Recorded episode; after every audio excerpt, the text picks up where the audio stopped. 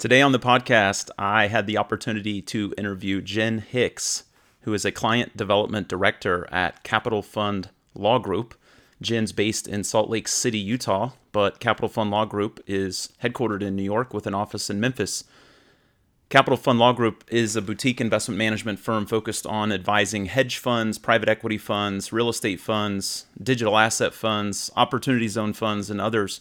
And they are uh, a high touch boutique firm that uh, works with established and emerging uh, fund managers or managers who are setting up uh, incubator funds or early stage funds. So they do a lot of pre launch work. Jen uh, has a very hands on role working with uh, the clients and prospective clients of the firm. And our discussion covered not only Jen's entrance into the investment management space, the asset management world, uh, at the law firm, but also her career in law enforcement prior to uh, joining the industry and joining Capital Fund Law Group. I think you'll enjoy the conversation if you're interested in, you know, what goes into setting up a new investment partnership, uh, how to go about uh, working with different service providers, some best practices, uh, some things to avoid, and common uh, mistakes. If you're an established manager, I think you'd find this conversation interesting because we talked about different fundraising uh, strategies and technique techniques, and also some of the things uh, that Jen and her firm, Capital Fund Law Group, are seeing uh, as managers uh, broaden their offerings and launch new uh, strategies and products. So I hope you'll enjoy my conversation uh, as much as I did with Jen Hicks, Client Development Director of Capital Fund Law Group. I want to hear more about your journey into alternative investing because um, I don't know about you, but for me, I didn't wake up and just like one day find myself working in the business. Um, it's been a uh, it's it's been a winding journey. Um, met lots of colorful people along the way, but there's something about the space that I also enjoy. There's lots of innovation. Um, there's lots of new things constantly happening. So I want to ask you, like, what was it about the business that was attractive, you know, when when you decided to leave law enforcement and a career in law enforcement. And tell me about being in Utah and some of the things that you're seeing going on out there. The transition, like you, I mean, I definitely didn't wake up one morning and think, "Wow, I really want to learn more about investment funds." Um, never had any, you know, finance, alternative investments type uh, experience, and so I was in sort of a gray area of what do I want to be when I grow up? And, you know, I thought law enforcement was going to be it for me. You know, I loved what I did and I loved helping. And, you know, I saw an opening for an assistant uh, at the firm. And I'm just a sponge when it comes to wanting to know as much as I can about something. I don't care what it is I'm doing. Um, I want to make sure I'm doing it right. And so I asked questions that I had probably no business asking the partners and just looking into, you know, those conversations and what we were discussing and, um, you know, made my way up to, you know, doing what I do now as the director and working with managers. And so now it's kind of come full circle in a way of I can still get fulfilled um, and, and find that joy in helping, just in a, a bit of a different way. Um, in you know helping managers understand the roadmap, understand what hurdles that they may be facing that they might not be aware of, um, or the mistakes that I've seen managers make. Um, and so yeah, I, I find a lot of joy in that. And I'm lucky enough to yeah. be in Utah where it's beautiful and uh, be able to do it. I'd imagine that there's some parallels. Um, and I don't want to go too far because I haven't worked in law enforcement, but it is a, a field that's very male dominated. Um, and you look at the alternative investment space and the vast majority of i would imagine the folks that are picking up the phone and reaching out to you and calling are men um, and that's changing and that's a good thing and it's it's great that the industry is becoming more diverse and is uh, there's there's seems to be um, positive signs and positive movement that our industry is becoming more diverse, more inclusive, more welcoming. Um, and I think that's all positive and it's all a good thing. But what have you noticed about engaging on the telephone and in person and over Zoom with the folks that are calling? Um, are there any parallels between work that you were doing before and today in terms of, you know, just helping your clients um, get out of their own way sometimes, or yeah. helping them realize, you know, hey, you do have a good story, you do have something to say, and contrary to what you know the industry expects, you should do it this way, or you should try and you know go about it your way. Like, what what are some of the parallels, or not? Right. I, I think there's both ends of the spectrum where you see a lot of uh, similarity and, and a lot of differences, but you know, I think in any male dominated field of work, you're you're right in the sense that you've got to get out of your own way a lot of the time. Um, and for women, a lot of it is, you know, um, physiological. It's it's how we are uh, and how we think, but women tend to hold on to shame and not be able to move forward past something that they still think everybody may be judging them for, and really they're judging themselves instead of moving forward, learning and growing. Um, sometimes we can just get stuck in this rut of imposter syndrome, um, feeling like, look at everybody else in the room. Why am I here? You know, I mean, when I first started, it was, you know, and, and networking and really getting to know our providers you know, afterwards I'd be like, why am I on the phone with the senior vice president of a major bank? Like this is I don't have a place here, you know, and and I had to really just tell myself to stop it. Mm-hmm. Um, because in the end, I don't know anything about banking. And half the time, they don't know anything about forming a, a hedge fund. And so we both have things we can offer each other. And women have things that they can offer to men on a team and vice versa. And I think it was Preqin, I can't remember who did it, you know, a study on it about women um, in leadership and how few that there are in this industry, but typically women do I'm not going to say better, but women really excel in those leadership positions because they're more risk conscious mm-hmm. um, and thoughtful about the approaches that they take uh, in in terms of of running a company. Um, and so I think in that regard, there's parallels that men and women can complement each other instead of one trying to trump the other um, you know having to be the better having to to you know do whatever and make your mark it's just going on your merits. And you see that a lot in this industry these days. And i love that and how it's changing and growing and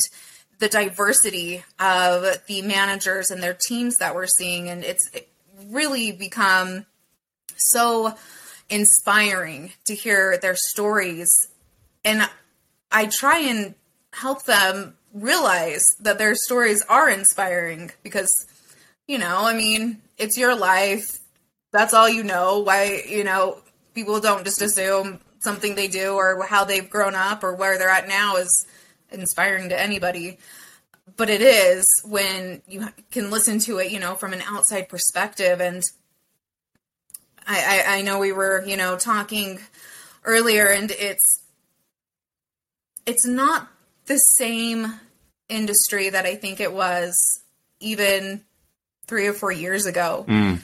Um, it's not this stereotypical Hollywood perception that uh, a fund manager has to be or has to come from, you know, in the echelons of society. And, you know, we've discussed the word pedigree and, and, mm-hmm. and having to meet some sort of standards that really are who set them it's like right. it's like anything else you know who who created this standard or this threshold um, if you are educated if you know what you're doing if you have common sense if you have the passion and the moral and ethical um, understanding of what you're doing and, and the you know, the undertaking that you're now venturing into, who says you have to be from anywhere?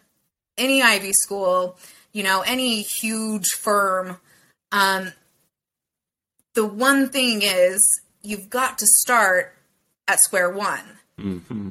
And that's where you see some of the mistakes is trying to jump ahead. You're not ready to start your full fund and accept investors but they don't know, you know, where to start. And so that's what I try and help them with and, and move them forward on that. But, but, you know, even with women, it's even harder to get them to realize their story.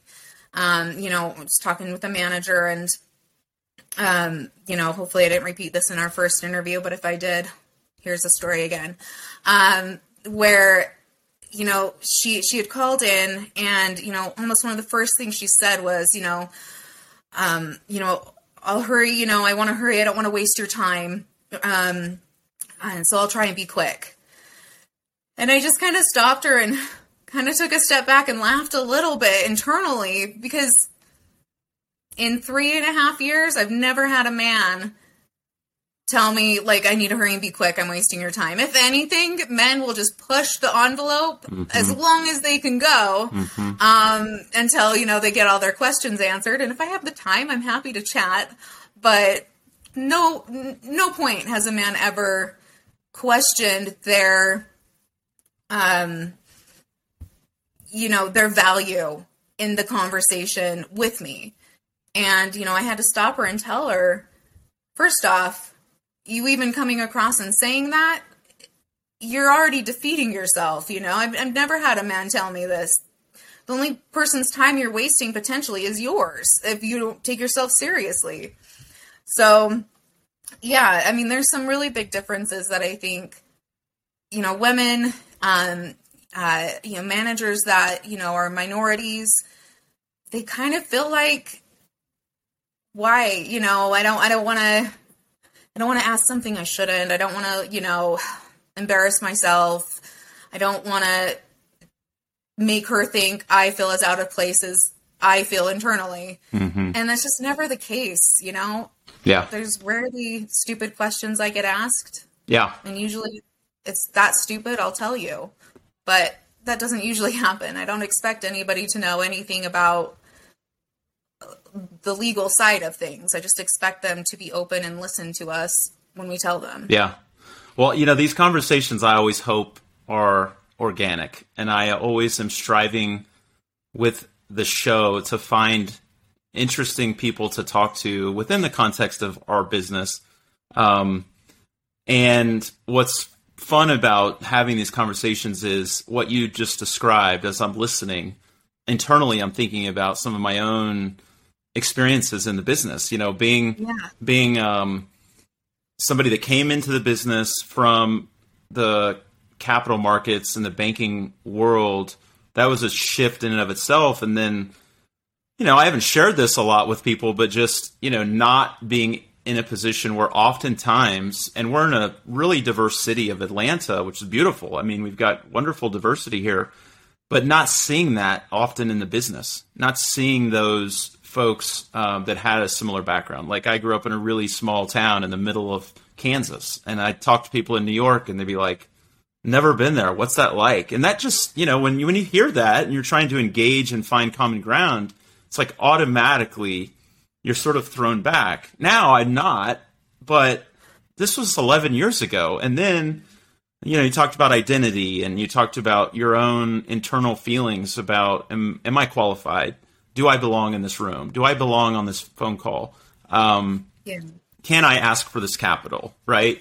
And, right. you know, I don't want to say it was, it's an inferiority complex. I think it's just something that when you come from your own unique experience and your own unique background, we all come with something. And for me, it was a combination of, you know, just not understanding who all the people were in the room, not knowing, you know, where do people go after this event, like to get drinks and all that type of stuff. Yeah. And it's been a journey. And so one of the things that I wanted to ask you about is is the importance of sponsorship and mentorship and if you are an aspiring manager like yes you you need to have good providers but you also i think need to also have like a sounding board um, and i really am, am, am inspired by the folks in this business who are willing to step up and be that sounding board that advisor that advocate for clients or prospects and that may cost them the opportunity to, for that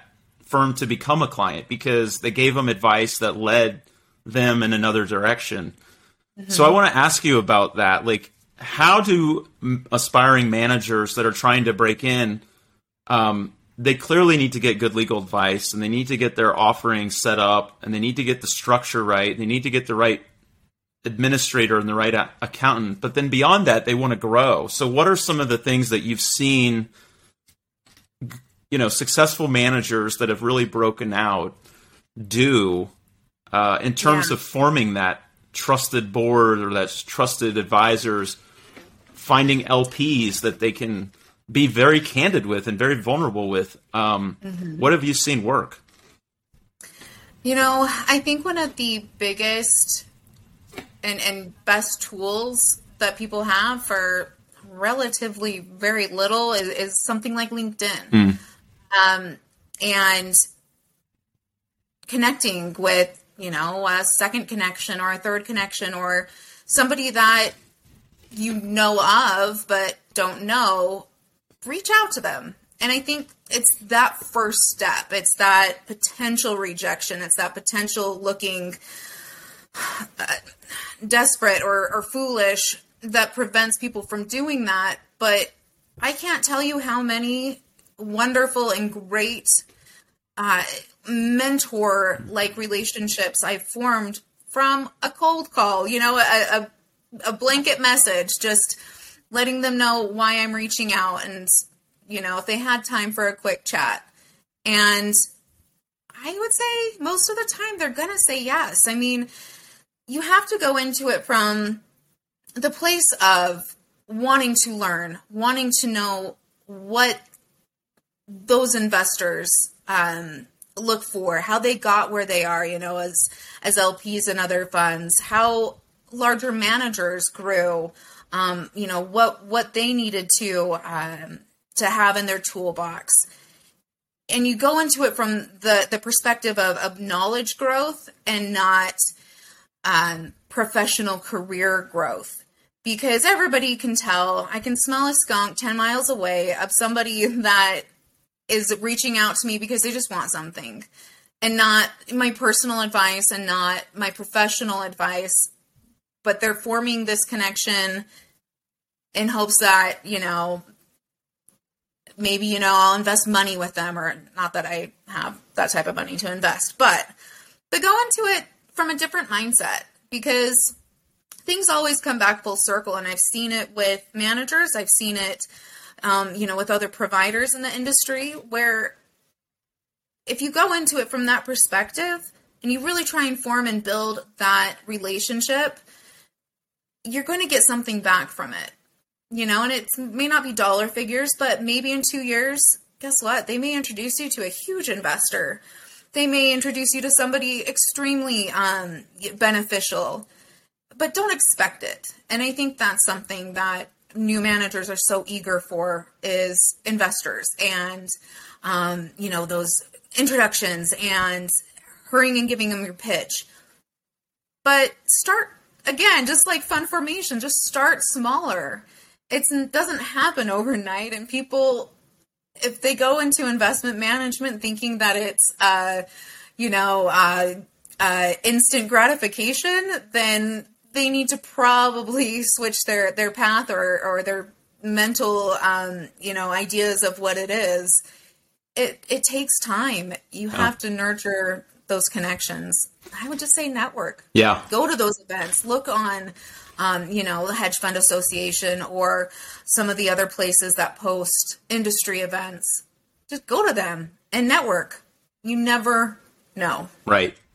Yeah, and, and the hedge fund industry definitely needs more diverse managers, right? I mean, the the, the statistics bear that out, and uh, are are um, I I think you know, our industry of alternatives, there's more, there's definitely more diverse managers when you look at the private markets than you when you look at the public markets, whether it's long only or the hedge strategies. And there's, I don't know, there's probably a lot of different reasons, but the research like shows that diverse teams and even female led funds have outperformed um, their peers, and and yet you know there still is a is a you know there's talent out there. There's no doubt about it, and I, I'm not one that subscribes to this theory that there isn't diverse managers. I think LPs you know are working at it, consultants you know work at it, but there just needs to be a lot more of a concerted effort. Um, what I want to ask you about is you you at Capital Fund Law Group see a plethora of different strategies, right? So you guys do a lot of hedge fund formation. You talked about doing a lot of crypto fund formation and other alternative strategies. I, I want to ask you when these managers come in and your background coming out of law enforcement, you can smell a rat, right? Like you said. Um, but I, but I say that tongue in cheek. I want to ask you when you see the managers come in can you almost tell like what their strategy is based on just how they speak, how they operate? I mean, and I, I hate to pigeonhole, but I want to look at the positive traits, like, mm-hmm. and say, if you looked at a venture manager, you looked at a crypto manager, if you looked at a hedge manager, you looked at a real estate manager, like, what are some of the things that come to mind when you hear a real estate manager? Okay, we're setting up a call. That that firm can maybe take a page from somebody that's running a, a crypto strategy. Or alternatively, if somebody's running like some real esoteric quantitative hedge fund strategy, maybe this person could be a little stronger in some of these areas, like building a business, you know, like a private equity firm. You know, mm-hmm. um, what what comes to mind when I throw that sort of construct out there? I think real estate, you often see very outgoing, very social, and easy to network managers. Um, usually they come from, you know, some other sector of, of the real estate field, whether it's development or um, investing. And you have to have that personality. And, and usually they're now ready. They want to start, um, you know, a pooled uh, investment vehicle. And so you see very good understanding of business sense. Yeah. So a lot of times when you see that portion missing, usually with uh, private equity or real estate, they have that experience. It's relationships. Yeah. Yeah. Um, with crypto, it's very high paced. Um, they're very energetic. They're very intelligent in that area which it takes a lot to really wrap your head around the whole digital asset and virtual currency space. Sure. Because it's so fluid, it's not tangible, it's for most people just this construct that's just so hard to yeah. get. Yeah. And a lot of them they're very eager to teach or educate or help potential investors um, invest smartly and understand what they're investing in. And, and I hear that over and over. And I think there's really a genuine desire not only to obviously, you know, make money, but help LPs from potentially investing in digital assets and not knowing what the heck you're doing. And then it's gone. You know, I, you put your stuff on an exchange and it could be gone the next day if you aren't if you aren't careful. Mm-hmm. Um, and you know, hedge funds, it's a variety. Yeah. Um, you know, I think that's kind of the, the broadest area where, again, I don't see as much business experience. Um, usually, they're spinning out from a larger firm. Uh, usually, they have you know a partner that is brilliant in you know the tech side um, and the uh, analyst side and really developing the strategy and whatever type they're doing um, and then you have you know the other manager that has that investment management experience um, to really start growing their team and and bringing on somebody that can deal with the day to day. So I think you see such a variety that with real estate, I think they could probably um, grow a little more in the tech side and you know the developing um, digital space, not necessarily assets, but just all of the tools that they have at their disposal. Yeah, yeah. And you know, on the on the crypto side, they could probably take a page from a real estate manager on the getting out and networking sense and really how to sell yourself as a business. Um, everybody knows, you know, real estate uh, people are that's what they do you know Yeah. they have to sell themselves because they've got to sell houses they've got to sell you know commercial real estate and Right. so they're very good at it Yeah, the tangible versus the intangible. And that's one of the things about alternative investing and alternative assets that I'm hoping to continue to drill in this podcast is the sort of demystifying because I, I have this conversation regularly and, and I'm proud, you know, that I'm I'm in a business where there's always this innovation. But I also readily admit, like I'm not uh, an expert in digital assets and crypto, and I'm going to dedicate time through this podcast to trying to find folks who can bring it down to a very basic elementary level and are better probably at coaching and educating and fundamental blocking and tackling explanations um, than uh, you know than than maybe at the I'm going to say the quantitative side or the analytical side because they probably have that skill set as well. But I, I just don't see strategies, particularly with emerging managers, like really getting a lot of runway without having the former. You know, being able to really sit down and explain to an investor how our strategy works uh, because it is such a you know the term we always used you know 10 years ago was a black box you know and it's like a trading strategy and i can't tell you how the algorithm's written. That's our ip and you know now investors are demanding to understand it and they won't invest if they don't understand it.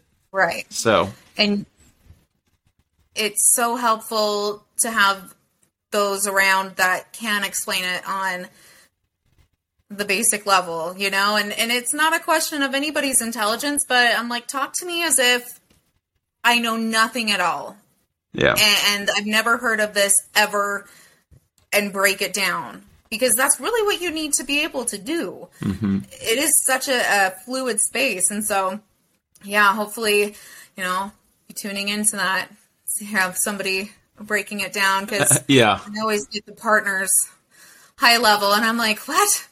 I'm like typing into you know Webster's dictionary, like, what does this mean? what, what was that word? What is this? Well, things are I- yeah, things are definitely changing pretty rapidly, and I would expect that whether it's crypto and blockchain and digital assets is you know going to be as popular in the next three to five years as it has been over the last couple. Um, you know, there's there's one thing that's clear is that there's going to be more regulation. There's going to be more oversight. That's going to probably make you guys at Capital Fund Law Group and other, you know, law firms and compliance firms that need to help managers interpret what all this means. You know, stay out of trouble, run, you know, a stand-up shop, and you know, you talked about that that there are different decisions that you have to make when you're setting up your firm as to where you decide to domicile and some of those choices i mean i, I i'd assume that's where like the difference in the rubber hits the road in terms of picking law firms because every law firm's going to have a different approach i would imagine right Well, hopefully not too different in terms of, um, you know, the the investment advisory and uh, uh, federal and state level regulations. Although, unfortunately, I have seen differences. I mean, it's a pretty standard set of uh, guidelines that they need to follow, and unfortunately, sometimes I hear, "Why are you the first person telling me this?" I I don't know. yeah I- but you is the model still to set up in cayman if you need an offshore fund and like set up in delaware if you have an llc is that sort of still the the traditional model? So, I mean, typically limited partnerships that are domestic or Delaware. Um, you know, that's just been the historic and uh, most common. There's Yeah. the most case precedent. There's the most, um, you know, uh, historic law set there, and so that's typically um, where those get formed. Offshore, I would say, you know, Cayman may to some degree be considered still maybe the golden standard of offshore, but I think BVI is um, nipping at its heels Yeah. and has uh, a more variety, uh, more variety of um, types of funds and the allowances for those. Um, it has, I would say, equally um, good uh, reputation as Cayman, and sometimes it really just comes down to investor preference. If you have an investor uh, group that feels more comfortable with Cayman, that's what they've always been familiar with, and that's maybe something to consider. Otherwise, I would say you should consider BVI or Cayman. Yeah. Um, you know, Singapore VCCs just came out a year ago. They're new. They're still evolving in terms of you know guidelines and restrictions, and they're not necessarily as um, crypto friendly because of that. Um, they still need to figure out really how to evaluate um, that type of, of a fund, but that's a new one. Um, not as common, but but yeah, and, and in terms of the managers, I mean, you just got to go off of if if you're under the investment advisory guidelines, you have to go off of where that place of business is and Yeah. where those operations are coming from. Um, you can't set it up in, in Florida because Florida is, you know, a full exemption for hedge funds and be living in, in California and talking to investors in California and providing advice in California and managing the strategy. Because California is not going to be happy. Right, right. Yeah. Because There's some you should have registered with them. Yeah, there's some decisions around where you physically are based and where your where your operations are. I want to switch a, a little bit of gears before we wrap. Um, I I want to ask you about the fundraising environment and what managers can do to help themselves. We talked about getting out there, networking, being willing to be uncomfortable. But I want to ask you more practically. There's been a plethora of uh, news around you know the the rise of equity crowdfunding. You know, I don't know if it's applicable to your business and your clientele, or if this is um, more applicable to what I'm seeing, like in the venture space. But there has definitely been more of a fractionalization of private investment opportunities through platforms like Republic and and Sliced and some of these others. Um, when a manager comes to you and you set them up and they're ready to go outside the friends and family to start raising assets, what are you seeing managers trying? Conferences have largely been shut down. They're going to start hopefully returning maybe early next year. There's been a lot of virtual cap intro. Um, but what what are you seeing or hearing anecdotally from managers as they look to, you know, partner with LPs and, and grow? Yeah. Well, and I think sometimes it's an extra layer of, of difficulty depending on where that manager is and, and their uh, regulations they have to abide by because oftentimes their friends and family may not meet the uh, investor standard that they're required, you know, such as a qualified client or the accredited investor.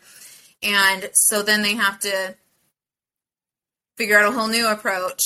Um, you know, one thing I think that sometimes gets overlooked is the benefits of brand management, thought leadership, um, being able to be interviewed, uh, potentially write content, not about the fund, not about the offering, not about how the management company is associated with the offering, but if if you're speaking, you know, as, as the manager of a fund on, you know, a certain um, trending topic or, or news discussion, and somebody sees that, they're going to be interested. You know, if you obviously had something to say that uh, added to the conversation, they're going to follow up with you and they, they're going to want a discussion and learn more about what you are and what you're doing. And so I think that looking at those options. You know, there's some great um, uh, uh, public relations and um, uh, prestige content type of um, providers that they know press, they know media, they know what to do, they know securities regulations and and how you have to word things. But you know, one of our clients is speaking on podcasts and and you know has content put out there and has gained significant traction because of that and he's done it in a compliant way mm-hmm. and so i think that's kind of like a area that sometimes managers don't even think about necessarily um you know having podcasts and discussions yes it can be done you just have to be careful and in terms of, of introductions, in terms of discussions with um, investors that are going on, it, it has been difficult. And a lot of the time, you have to have a starting point looking at a seed investor um, willing to, you know, uh, put in working capital for a percentage of equity or reaching out and getting a board of advisors together that may have a, a potential investor network. And another is a lot of states have, um, you know, like uh, the Texas um, Teachers Association or pension. Um, I know, um, I want to say it's Chicago or Illinois. I know California has one, but a lot of these huge funds have like designated uh, money put aside to allocate towards a emerging managers and b even more importantly diverse mm-hmm. emerging managers and so you can look into those, you know, and just look up, you know, your state's teachers pensions fund, um, and and see what they do. I know most of them have like PDFs because they, you know, report on it and they show what they allocate to new funds. Yep. That's, I mean, there's no harm in looking. There's yeah. no harm in, in, in, exploring. The one thing I will say in, in your internet search is if it looks too good to be true, it is. There's no unicorn list of investors' contact information out there. You're going to pay 10 grand for nothing. It's just, it's, it, there's, there's providers that do that that are very reputable. Mm-hmm. But if somebody's like offering you a list for a large sum of money, run. Right, right. it's not going to happen. Yeah. Yeah, I, I want to add to what you were talking about in terms of the emerging managers, um, and and uh, and probably it's a separate podcast show, but to talk about the fundraising environment because I think a lot of managers you know think there's a silver bullet to raising capital. You know it's like i've got to have the right prime broker or i've got to have the right law firm or i've got to have the right marketer in house um, and the answer in my opinion is is probably all of the above and sometimes it's it's a couple of things um, having the right outside representation can accelerate you but you know finding good representation is not easy you know it's also not inexpensive uh, having prime brokers can be helpful, but prime brokers have businesses too. So, you know, understanding why they're there and what they're looking for on the front end. If you're a trading strategy, if you're a private equity or real estate strategy, prime broker is probably irrelevant, right? Um, so it's really, I think having good advisors, I think it comes back to like aligning yourself early with, like you said, the board of advisors, talking to your peers, reaching out on LinkedIn and finding – you know, folks like yourself and others in the industry who will like spend an hour with you, probably ask you a lot of questions, but stimulate a lot of thinking. Because if you were sitting in a chair at a bigger firm and didn't have to wrestle with all these choices, and then you're suddenly going to just go, you know, hang a shingle, launch a fund, and think like the dollars are going to come in. There's some like yeah. rude awakening for you and like your super cool crypto strategy. Um, right.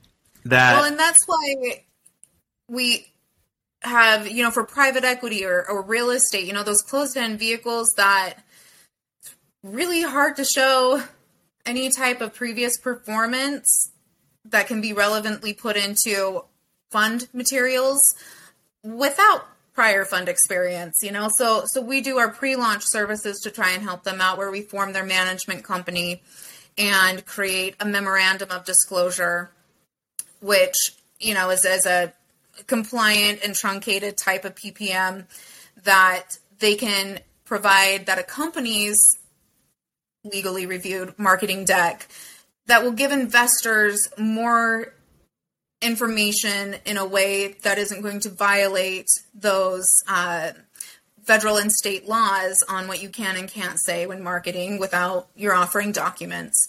And so it's a non binding agreement, but it's at a fraction of a full fund cost Mm.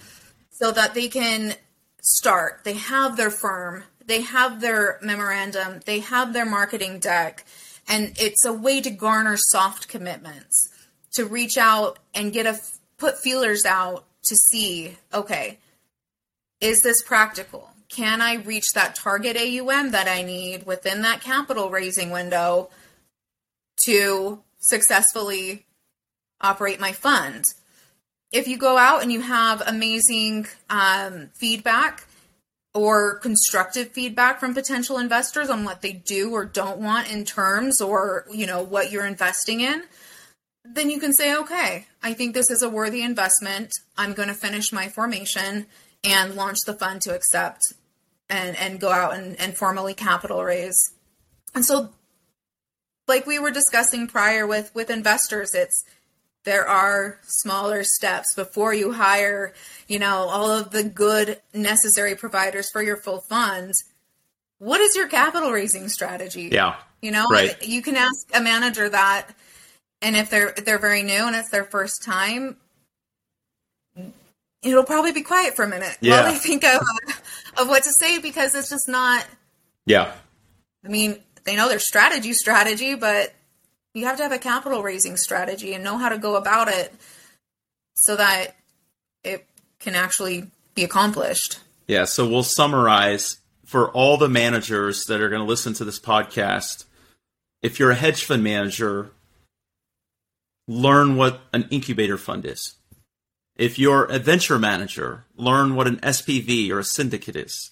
If you're a real estate fund or want to do some type of real estate like investing, you know, learn what a GP fund or a GP co-investment fund looks like.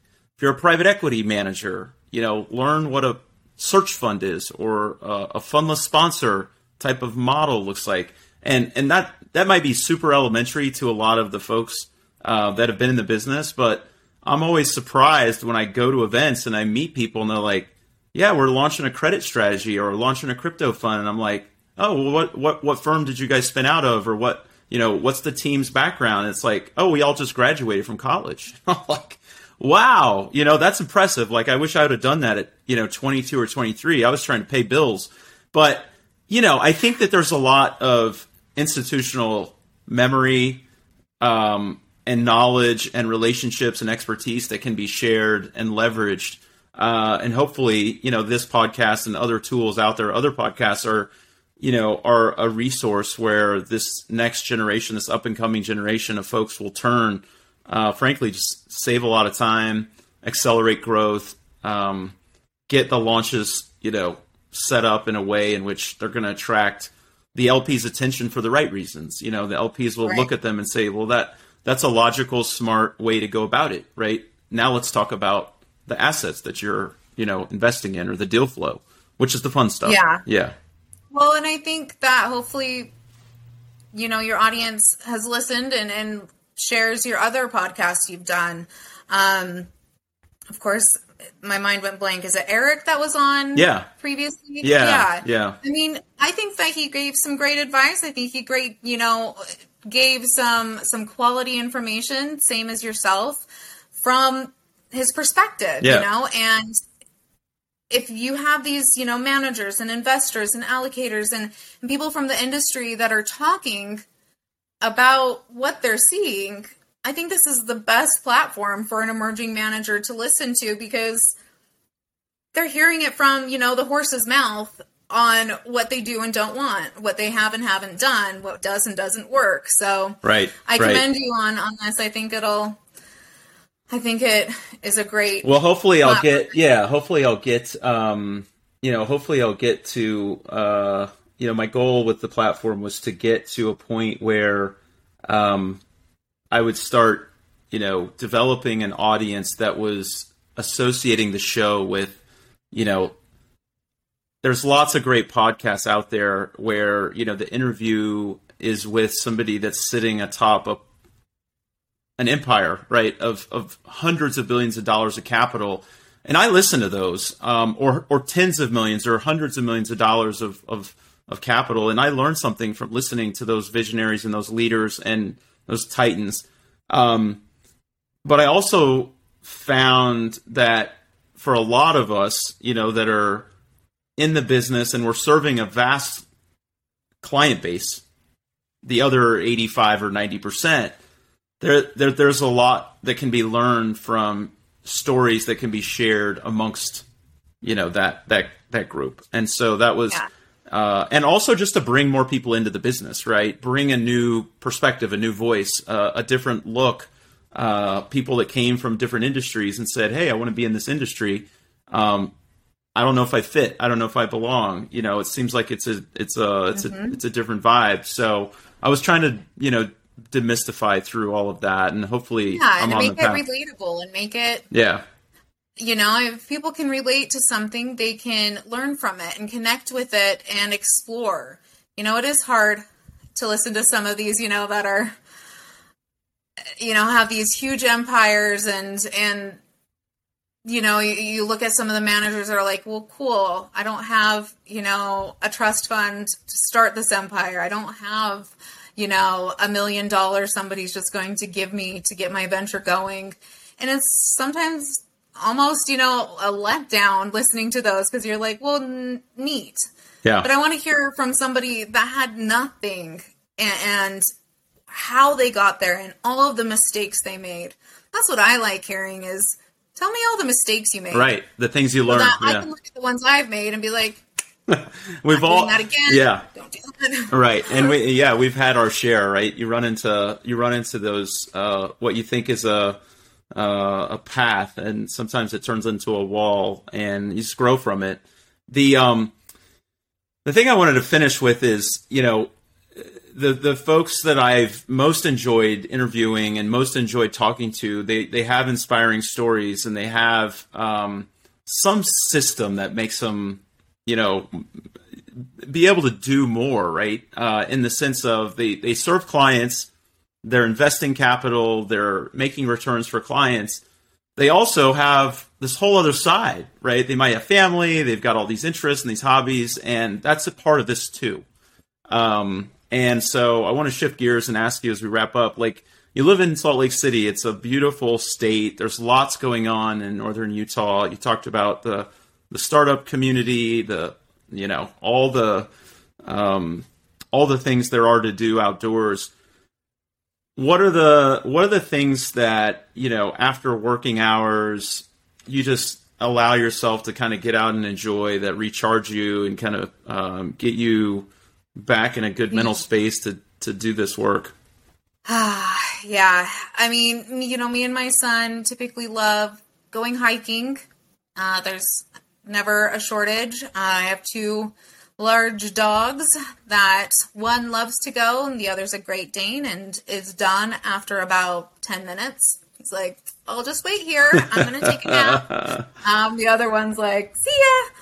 So it's a, a crazy house. Um, during the the lockdowns and the pandemic, I very poorly picked up painting and pottery. Wow. Um, just to to try and use that as an outlet. Yeah. Um, you know, I suffered a, a loss with my um, former husband that passed away last year, and it just kind of helped me silence my mind a little bit, mm. you hmm. know, and, and focus on this task at hand. And so I think, you know, I've love learning new things and trying new things. I'm terrible at it, but I really think I could make it big if I made all this stuff and then like tried to sell it and say my kid made it because then people would be like, "Oh, yeah, that's horrible. Yeah. I'll buy it." Yeah, for sure. yeah, that guy, you know, he made it, yeah. not me. Yeah, yeah. That's embarrassing. Well, there are, yeah, there definitely are people out there though that are looking for like more of that handmade. They want to, they want to buy it because there's a story behind it, right? Not because Yeah. it might be the best thing. So, yeah, It's- watch out. She's right? coming to a to a Pottery Barn store near you.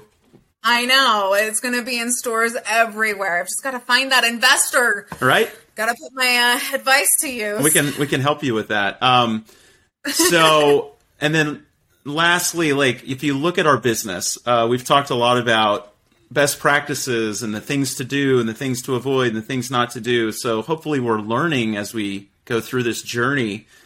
And you look ahead in our industry, what gets you excited? Um, I would say the innovative and refreshing ideas that I hear from managers, the passion behind them, the drive and desire to do good, to help others, to make a change. Um, there's so many managers that are focusing their efforts on on wanting to be a part of the better cause, whatever that may be. Um, you know, there's so many managers that are really taking note of low income uh, areas and you know areas that have uh, you know low po- you know poverty um, in it and and seeing okay if it's real estate I can take, you know, this property and I can create a thousand new jobs, you know, by by building this development and helping this community and I want somebody from the city on, you know, my advisory board that really gets it. And and I've heard so many great things. And so I think that when I look at the future of this industry, we're going to see really positive things. I, I think that the stigma that unfortunately and self-inflictedly in this area has surrounded investment funds and hedge funds um, of you know the sketchy and and and and fraudulent. These these new managers are really making an effort to change that. And there's many managers. I mean i the majority obviously they're doing what they need to. But there's a new group that are doing an extra step Yeah. and i love seeing that Yeah. they're they're making that effort to not have it be hedge funds are only for certain people or if you invest in a hedge fund you're going to get scammed because they want to do it the right way and they want to help